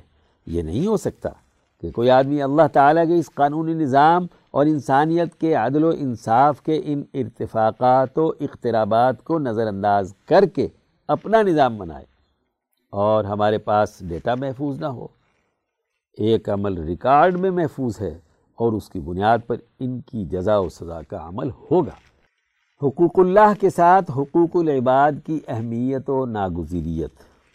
حضرت آزاد رائے پوری مدضل نے مزید فرمایا۔ قرآن حکیم نے انسانی سماج سے متعلق ایک جامع قانون و ضابطہ اور ہر طرح کی حدود و قیود بتلائی ہیں اب ہوتا یہ ہے کہ جب حدود اللہ کی بات آتی ہے تو ہمارا مذہبی طبقہ مخصوص قسم کی عبادات تک محدود رہتا ہے۔ انسانی سماج کے سماجی مسائل پر کوئی گفتگو نہیں ہوتی۔ حالانکہ امام شاہ ولی اللہ دہلوی رحمہ اللہ فرماتے ہیں کہ حضرت ابراہیم علیہ السلام اور تمام ابراہیمی انبیاء علیہ السلام کا مقصد معاشرتی ارتفاق ثانی کا نظام اور قومی ریاستی ڈھانچہ اور بین الاقوامی نظام قائم کرنا تھا۔ لیکن آج ہمارے وائزوں میں، ہماری گفتگو میں، ہمارے دین کی تبلیغ اور پھیلاؤ میں نہ اخلاق اربعہ یعنی طہارت، اخبات، سماحت اور عدالت پر گفتگو ہے نہ ارتفاق اربعہ پر۔ ان چیلنجز کا تذکرہ ہی نہیں، جن کو بنیاد بنا کر قرآن حکیم گفتگو کرتا ہے۔ یہ قرآن کی تعلیمات سے بے شعوری اور غفلت ہے، اور یہ وہی انتہا پسندی ہے جو کسی زمانے میں یہود و نصارہ نے رہبانیت اختیار کر کے اپنے علماء اور احبار کو اپنا خدا بنانے کے تناظر میں پیدا کر رکھی تھی۔ یہ وہی جرم ہے۔ آج ہمارا ممبر و محراب نہ ریاست کو بنیاد بنا کر گفتگو کرتا ہے اور نہ معاشرے اور سماج کی بنیاد پر رہنمائی کرتا ہے۔ نہ انسانی پیشوں اور معاشی سرگرمیوں کو زیر بحث لاتا ہے، نہ انسانی مسائل کو پیش نظر رکھتا ہے۔ قرآن حکیم میں بیان کردہ واقعہ زہار سے متعلق سورہ المجادلہ کی یہ آیات مبارکہ اپنے سیاق و سباق میں غور و فکر کی دعوت دیتی ہیں کہ اپنی سوسائٹی کے انسانی مسائل اور ان کے شعبوں سے متعلق عقلی سوال اٹھائے جائیں۔ غلط قوانین پر مبنی نظام سے مجادلہ کریں۔ اگر ایک خاتون حضور صلی اللہ علیہ وسلم جو ریاست کے سربراہ ہیں آپ سے ایک غلط قانون زہار کی بنیاد پر مجادلہ یعنی جھگڑا کرتی ہے، تو یہاں کے حکمرانوں سے سوال کیوں نہیں کیا جا سکتا کہ تمہاری پارلیمنٹ نے غلط قانون کیوں بنایا ہے؟ یہ مینجمنٹ غلط کیوں کی ہے؟ جس سے انسان ڈوب گئے، ایسا معاشی نظام غلط کیوں بنایا ہے؟ جس کے نتیجے میں غربت پھیل رہی ہے، مہنگائی پھیل رہی ہے، انسانیت سسک رہی ہے۔ سوال اٹھانا۔ ایک مسلمان کے شعور کا تقاضا ہے، جو قرآن حکیم پر ایمان رکھتا ہے۔ صورت المجادلہ کی یہ آیات دعوت دیتی ہیں کہ اپنے سسٹم پر سوال اٹھاؤ، اپنے اس ماحول پر سوال اٹھاؤ۔ اس نظام کو سمجھنے کی کوشش کرو۔ اس میں جو خرابیاں ہیں، انہیں جاننے کی کوشش کرو۔ تبھی صحیح قانون اور نظام بن پائے گا۔ پھر یہ صورت بڑی اہم بات سکھلاتی ہے کہ اکیلا فردی نہیں، بلکہ ان کو قائم کرنے والی ایک پارٹی حزب اللہ پیدا کرنا ضروری ہے۔ باشعور لوگ مل کر ایک حزب اور مجلس مشاورت بنائیں اور اس حزب اور منظم جماعت کا ایک سربراہ ہو اور وہ جماعت مستحکم نظام قائم کرنے کی جد و جہد اور کوشش کرے۔ اللہ تعالی ہمیں اس صورت کو جامعیت کے ساتھ سمجھنے اور اس کی اساس پر ہم پر جو ذمہ داری عائد ہوتی ہے، اس ذمہ داری کو پورا کرنے کی توفیق عطا فرمائے۔ آمین۔ سیکشن عظمت کے مینار۔ عنوان شیخ الاسلام حضرت مولانا شبیر احمد عثمانی رحمۃ اللہ علیہ۔ تحریر وسیم اعجاز، کراچی۔ بر عظیم پاک و ہند کی تحریک آزادی میں دارالعلوم دیوبند کا قیام ایک سنگ میل کی حیثیت رکھتا ہے۔ حضرت حاجی امداد اللہ مہاجر مکی، مولانا محمد قاسم دانوتوی اور مولانا رشید احمد گنگوہی رحمہ اللہ نے اس ادارے کی بنیاد رکھی تھی۔ ان حضرات کے رفقاء کار میں ایک اہم نام مولانا فضل الرحمن عثمانی کا بھی ہے۔ مولانا شبیر احمد عثمانی انہی کے فرزند ہیں۔ حضرت مولانا شبیر احمد عثمانی رحمۃ اللہ علیہ دس محرم الحرام تیرہ سو پانچ ہجری اٹھارہ سو پچاسی عیسوی کو یو پی کے شہر بجنور میں پیدا ہوئے۔ اصل نام فضل اللہ تھا، لیکن شبیر احمد کے نام سے مشہور ہوئے۔ شجرہ نصب حضرت عثمان غنی رضی اللہ عنہ سے ملنے کی وجہ سے عثمانی کہلاتے تھے۔ ابتدائی تعلیم کے بعد انیس سو ایک عیسوی میں مزید تعلیم کے حصول کے لیے دیوبند تشریف لے گئے۔ حضرت شیخ الہند مولانا محمود حسن رحمہ اللہ نے حضرت شیخ الہند مولانا محمود حسن مولانا عثمانی کے اساتذہ میں سے تھے۔ تعلیم میں ذہین طلبہ میں شمار کیے جاتے تھے۔ فراغت کے بعد دیوبند ہی میں مدرس کی حیثیت سے تقرر ہوا۔ انیس سو نو تا انیس سو گیارہ عیسوی مدرسہ فتح پوری دلی میں بھی صدر مدرس کے طور پر فرائض سر انجام دیے۔ انیس سو گیارہ میں جب دیوبند میں جلسہ دستار بندی ہوا تو واپس تشریف لے آئے اور حضرت شیخ الند کی سرپرستی میں تدریس کی ذمہ داریاں سنبھالی۔ جمیعت الانصار کے نظام تعلیم اور نصاب سے متعلق جو خاص مجلس قائم ہوئی، اس میں مولانا موصوف نے ممبر اور معتمد کے طور پر بھرپور کردار ادا کیا۔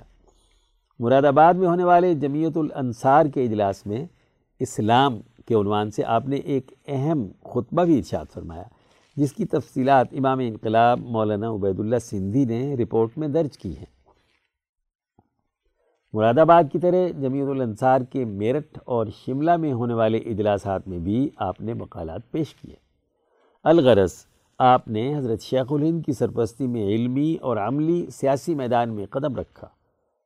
ملک کی علمی اور سیاسی میدان میں مولانا موصوف کو ملنے والی پذیرائی۔ دراصل حضرت شیخ الہند رحمۃ اللہ علیہ کی رہنمائی اور جمیعت الانصار میں علمی کردار کے مرہون منت ہے۔ جنگ بلقان کے دنوں میں ہلال احمر میں کی گئی سرگرمیوں میں بھی بڑھ چڑھ کر حصہ لیا۔ اس سلسلے میں ملک کے مختلف شہروں میں دورہ جات کیے اور ترکوں کی حمایت میں عوام کے شعور کو بیدار کیا۔ انیس سو انیس عیسوی میں مسلمانان ہند کی متفقہ جماعت، جمعیت علماء ہند کا قیام عمل میں لایا گیا۔ مولانا عثمانی اس جماعت کی مجلس عاملہ کے اہم رکن تھے۔ انیس سو انیس تا انیس سو پینتالیس، آپ اس کے سرگرم رکن رہے۔ جمعیت کے اہم اجلاسات کے ساتھ خلافت کمیٹیوں اور ترک موالات کے جلسوں میں بھی بھرپور شرکت کی۔ انیس سو بیس عیسوی میں جب حضرت شیخ الند اسارت مالٹا کے بعد ہندوستان تشریف لائے، تو اس وقت ترک موالات کی تحریک کے حوالے سے سوال کیا گیا۔ تو حضرت شیخ الند نے فرمایا، اس سلسلے میں جوابات مولانا حسین احمد مدنی، مولانا مفتی کفایت اللہ دہلوی اور مولانا شبیر احمد عثمانی تحریر کریں گے۔ سب کے جوابات پڑھ کر حضرت شیخ الہند نے فرمایا کہ اگر میں اس کا جواب لکھتا تو اس کے قریب تر ہوتا جو مولانا شبیر احمد نے لکھا ہے۔ مولانا موصوف نے ترک موالات کی تحریک میں بھی دیگر رہنماؤں کے ہمراہ قائدانہ کردار ادا کیا۔ تحریک ترک موالات اور تحریک خلافت کے دور میں مسلمانہ نے ہند خاص طور پر حریت پسند رہنماؤں کی کوشش تھی کہ ایک آزاد یونیورسٹی کا قیام عمل میں لایا جائے۔ اس مقصد کے لیے علی گڑھ میں حضرت شیخ الہند کو مدعو کیا گیا تاکہ وہ نوجوانوں کے سامنے اپنے خیالات کا اظہار فرما سکیں جامعہ ملیہ اسلامیہ کے افتتاح کے سلسلے میں علی گڑھ میں انتیس اکتوبر انیس سو بیس کو ہونے والے اس جلسے میں حضرت شیخ الہند کا خطبہ صدارت مولانا شبیر احمد عثمانی نے ہی پڑھ کر سنایا تھا۔ اس کے بعد انیس، بیس، اکیس نومبر انیس سو بیس کو جمعیت علماء ہند کے ہونے والے ایک اہم اجلاس میں حضرت شیخ الہند کی جانب سے تقریر بھی مولانا موصوف نے پڑھ کر سنائی، جو کہ ترک موالات کے موضوع پر تھی۔ انیس سو بائیس عیسوی میں جب انجمن خدام الدین لاہور کا قیام عمل میں لایا گیا، تو مولانا احمد علی لاہوری کی حمایت کے لیے آپ لاہور تشریف لائے اور ان کے کیے ہوئے کاموں کو سراہا۔ انیس سو ستائیس میں جمعیت علماء ہند کی جانب سے مولانا مفتی کفایت اللہ دہلوی، مولانا محمد علی جوہر اور مولانا سید سلیمان ندوی کے ہمراہ نمائندے کی حیثیت سے شاہ حجاز کی دعوت پر حرمین شریفین تشریف لے گئے تھے۔ حضرت شیخ الد نے اپنے ترجمہ قرآن حکیم موضح فرقان کی تکمیل کے بعد اس پر فوائد بھی تحریر فرمائے۔ جو صورت النساء تک ہی مکمل ہو سکے، اس کے بعد مولانا شبیر احمد عثمانی نے فوائد کی تحریر کا کام مکمل کیا۔ اور فوائد تفسیریہ کے ساتھ حضرت شیخ الند کے ترجمہ قرآن کا پہلا ایڈیشن اگست انیس سو چھتیس عیسوی میں شائع ہوا۔ حضرت شیخ الند کا ترجمہ قرآن اور یہ تفسیری فوائد آج تفسیر عثمانی کے نام سے معروف ہیں۔ جون انیس سو پینتالیس میں جمعیت علماء اسلام کی بنیاد رکھی گئی تو مولانا عثمانی نے اس کی صدارت کی ذمہ داریاں بھی نبھائیں۔ چھ اگست انیس سو سینتالیس کو کراچی تشریف لے آئے اور پھر یہیں قیام کیا۔ یقیناً تحریک پاکستان میں بھی آپ کا کردار بہت اہم ہے، جو کہ مستقبل میں کسی بہتری کی امید پر ہی تھا۔ لیکن آپ کو یہاں جب سرمایہ داروں، جاگیرداروں اور اعلی کار برسر اقتدار طبقات کو قریب سے دیکھنے کا موقع ملا، تو آپ اس قیادت سے بہت مایوس ہوئے۔ ان کا موقف یہی تھا کہ پاکستان کو اسلام کے نام پر حاصل کیا گیا ہے، تو یہاں اسلام کے قوانین رائج ہونے چاہیے جبکہ ایسا نہیں ہو رہا۔ آپ اپنی زندگی کے آخری ایام تک اسی میں متفکر رہتے تھے۔ یہاں تک کہ اسی سلسلے میں انہوں نے پیرانہ سالی کے باوجود بہاولپور کا سفر کیا، جہاں اسی سلسلے میں علماء اکرام کو جمع کیا گیا تھا۔ اور بہاولپور کے قیام کے دوران سینے میں تکلیف کی وجہ سے علیل ہوئے۔ اور تیرہ دسمبر انیس سو انچاس مطابق اکیس سفر المظفر تیرہ سو انہتر ہجری کو بہاول پور میں ہی اس دار فانی سے کوچ کر گئے۔ انا للہ و انا الیہ راجعون۔ آپ کی تدفین اسلامیہ کالج کے عقب میں کراچی میں کی گئی۔ حضرت اقدس مولانا شاہ عبد القادر رائے پوری قدس سرہو کی یادیں اور باتیں۔ از حضرت میاں جی محمد فاروق خان میواتی مجاز حضرت مولانا سید اسعد مدنی میوات مراسلہ توصیف الحسن میواتی ہم اہل میوات نسل در نسل اپنے ہادی و مربی مخدوم و محسن حضرت جی مولانا محمد الیاس کاندھلوی بانی تبلیغی جماعت پر دل و جان سے فدا تھے۔ ہیں اور ہمیشہ فدا رہیں گے۔ میوات کے ہر ہر فرد کی زبان پر ان کا چرچا رہتا تھا اور آج بھی ہے۔ ہمارے حضرت جی رحمۃ اللہ علیہ اپنے معاصر اکابر میں دو بزرگوں کو بہت چاہتے تھے۔ ان کا بہت اکرام و احترام کرتے اور ان کا بے حد محبت سے ذکر خیر کرتے تھے۔ انہوں نے ان بزرگوں کی یہ محبت اہل میوات کے دلوں میں بھی جاگزی کر دی تھی۔ یہ دو بزرگ، شیخ الاسلام حضرت مولانا سید حسین احمد مدنی اور قطب الارشاد حضرت مولانا شاہ عبد القادر رائے پوری رحمہ اللہ تھے۔ اس لیے اہل میوات حضرت جی کی طرح ان دونوں اہل اللہ کو دل و جان سے چاہتے تھے۔ دونوں بزرگوں نے بارہا میوات کے دورے کیے۔ کئی کئی روز میوات میں قیام فرمایا۔ ان بزرگوں کے آستانوں پر میواتیوں کا انفرادی اور قافلوں کی صورت میں بہت کثرت سے آنا جانا تھا۔ دونوں بزرگوں نے میوات کے پانچ سالکین تصوف کو خلافتوں سے بھی مشرف فرمایا تھا، جن کے اسماء گرامی یہ ہیں۔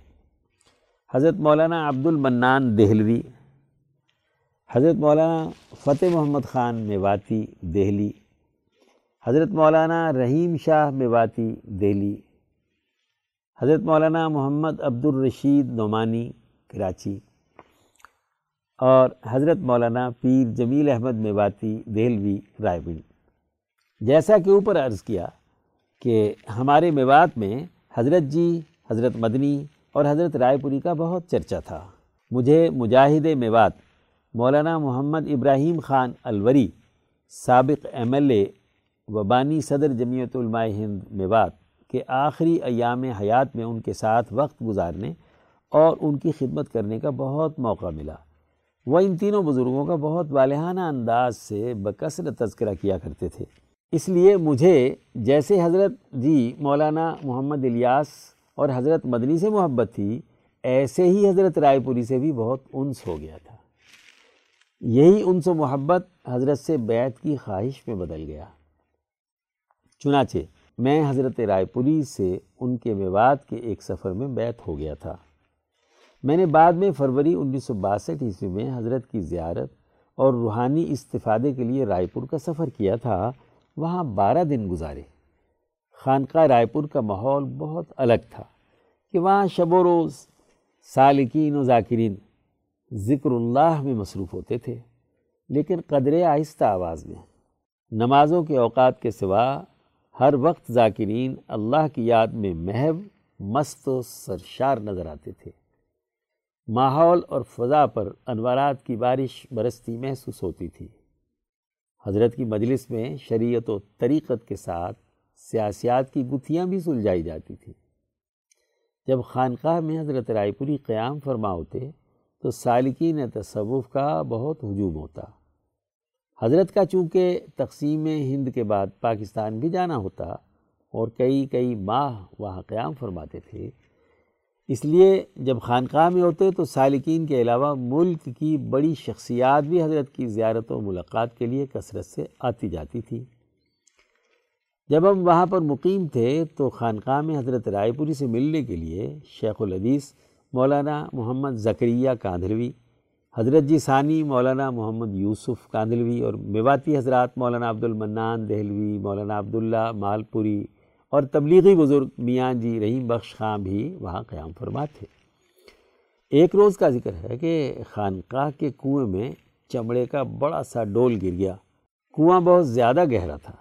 بڑی کوشش کے بعد بھی اسے نکالا نہ جا سکا۔ میں نے کہا کہ میں اس ڈول کو نکال کر باہر لا سکتا ہوں کیونکہ میں تیراکی اور غوطہ خوری میں ماہر تھا۔ مجھے بتایا گیا کہ اس کنویں کی منڈیر پر جنات کا ڈیرا ہے۔ کبھی کبھی کنویں سے ذکر کرنے کی اور کبھی عجیب و غریب خوف زدہ کرنے والے آوازیں بھی سنی گئی ہیں۔ میں نے کہا، مجھے اللہ کے سوا کسی جن بھوت سے کوئی خوف و حراس نہیں۔ میں کنویں میں اترنے کے لیے تیار ہوں۔ کسی نے حضرت رائے پوری سے اوپر مذکور مہمانوں کی موجودگی میں میری طرف اشارہ کر کے کہا کہ یہ میواتی نوجوان ڈول کے لیے کنویں میں اترنے کے لیے تیار ہے۔ اس کا کہنا ہے کہ میں ڈول کو نکال لاؤں گا۔ حضرت نے فرمایا، نہیں، ہرگز نہیں، رہنے دو۔ کنواں بہت قدیم ہے اور گہرا بھی ہے۔ پھر شیخ الحدیث اور حضرت جی ثانی کی طرف مسکرا کر فرمایا اس میواتی کو کچھ ہو گیا تو اہل میوات ادھر دھاوا بھی بول سکتے ہیں۔ پھر بھلا کون ان کے مقابلے میں آئے گا؟ کون ان سے بچائے گا؟ اس پر حضرت شیخ الحدیث نے فرمایا، حضرت، یہ تو ایک میواتی ہے۔ مولانا الیاس نے ان میواتیوں کی ایسی تربیت کی ہے کہ ان کے دلوں میں حضرت مدنی اور آپ کی محبت و عقیدت اس قدر راسخ کر دی ہے کہ یہ تو سبھی ہر وقت آپ حضرات پر دل و جان سے فدا ہونے کے لیے تیار رہتے ہیں۔ جس روز میں نے وہاں سے اپنے ایام پورے کر کے گھر لوٹنا تھا، میں حضرت کو ایک کھڑکی سے بار بار دیکھتا اور دل میں آتا کہ اب آج کے بعد آپ کی زیارت شاید نصیب نہ ہو۔ میں بار بار اس خیال کو جھٹکتا، لیکن اس خیال سے دل بھر بھر آتا اور آنکھیں بار بار نم ہو جاتی تھیں۔ بعد میں ایسا ہی ہوا۔ حضرت رائے پوری پاکستان کے سفر پر گئے۔ وہاں لاہور میں سولہ اگست انیس سو باسٹھ کو آپ کا انتقال ہوا۔ ان کی رائے پور میں اپنے مرشد و مربی حضرت مولانا شاہ عبد الرحیم رائے پوری کے قدموں میں دفن ہونے کی خواہش کے برخلاف ان کے عزیزوں نے آبائی قصبے ڈھوڈیاں ضلع سرگودا میں تدفین کی تھی۔ حضرت رائے پوری کے انتقال پرملال کو میوات میں بہت محسوس کیا گیا۔ پورے میوات میں تعزیتی جلسے ہوئے اور سبھی مساجد و مدارس میں قرآن خوانی اور اصال ثواب کا اہتمام کیا گیا۔ اہل میوات کا بزرگان رائے پور سے محبت کا یہ عالم ہے کہ چند سال پہلے الور میں جمعیت کا ایک اجلاس تھا، جس میں میوات کے علماء اور چودھریان اور دینی مزاج کے لوگ موجود تھے۔ کسی نے اطلاع دی کہ پاکستان سے سلسلہ رحیمیہ رائے پور کے سجادہ نشین حضرت مولانا شاہ سعید احمد رائے پوری بھارت آئے ہوئے ہیں۔ اس اطلاع کا شرکائے اجلاس پر اس قدر اثر ہوا کہ سبھی فرت عقیدت و محبت و جذبات میں آپ دیدہ ہو گئے۔ تھے اہل میوات کے دلوں میں نسل در نسل جن چار بزرگوں کی فدویانہ عقیدت و محبت ہے، ان کے اسماء گرامی یہ ہیں۔ ایک، حضرت میاں راج شاہ میواتی رحمۃ اللہ علیہ۔ دو، حضرت جی مولانا محمد الیاس کاندلوی رحمۃ اللہ علیہ. تین، حضرت مولانا سید حسین احمد مدنی رحمۃ اللہ علیہ. چار، حضرت مولانا شاہ عبد القادر رائے پوری رحمۃ اللہ علیہ. اللہ تعالی ہمارے ان بزرگوں کی بال بال مغفرت فرمائے، درجات بلند کرے، ان کی قبروں کو جنت کا باغ بنائے اور ان کے فیوزات علمیہ اور روحانیہ سے اہل میوات کو ہمیشہ متمتع ہونے کی توفیق عطا فرمائے۔ آمین۔ رحیمیہ مطبوعات لاہور کی طرف سے شائقین علوم ولی اللہ کے لیے عظیم خوشخبری۔ تصنیفات حضرت الامام شاہ ولی اللہ دہلوی رحمۃ اللہ علیہ کی تحقیق و شرح کے ساتھ عمدہ اشاعت۔ حضرت اقدس مولانا شاہ سعید احمد رائے پوری، مسند نشین رابع خانقاہ عالیہ رحیمیہ رائے پور کے ایما پر حضرت اقدس مولانا مفتی عبد الخالق آزاد رائے پوری مدد اللہ نے حضرت الامام شاہ ولی اللہ دہلوی کی درج ذیل تصنیفات اور تعلیفات کے مخطوطات اور مطبوعات کو سامنے رکھ کر تحقیقی عربی اور فارسی متن اور ان کی شروحات اور تعلیقات مرتب کی ہیں۔ ایک المقدمہ تو فی قوانین ترجمہ و مقدمہ فتح الرحمن۔ قرآن ترجمہ نگاری کے اہمیت اور اصول و قوانین۔ امام شاہ ولی اللہ دہلوی رحمۃ اللہ علیہ نے قرآن حکیم کے فارسی زبان میں ترجمے کی بنیادی اصول اور قوانین پر یہ اہم ترین کتاب لکھی ہے۔ اس کتاب کا اصل فارسی متن اور اس کا مکمل اردو ترجمہ شائع کیا گیا ہے۔ اس کے شروع میں مرتب نے حضرت شیخ الند کے ولی اللہ اسلوب تفسیر پر ایک مبسوط مقدمہ بھی لکھا ہے۔ دو، تعویل الاحادیث ما شرح تعلیق الاسیس۔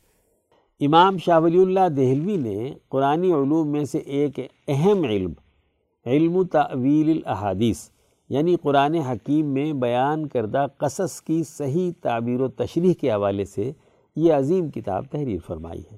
اسے ایک بہترین شرح التعلیق الاسیس اور مبسوط مقدمے کے ساتھ شائع کیا گیا ہے۔ تین، اللمحات مع النفحات، شرح اللمحات۔ دین اسلام کے بنیادی فلسفے کی وضاحت اور یونانی فلسفیانہ خیالات کے رد میں امام شاہ ولی اللہ دہلوی رحمۃ اللہ علیہ کی ایک عظیم کتاب۔ یہ کتاب پہلی مرتبہ بہترین شرح النفحات، شرح اللمحات اور ایک مبسوط مقدمے کے ساتھ تحقیقی انداز میں شائع کی گئی ہے۔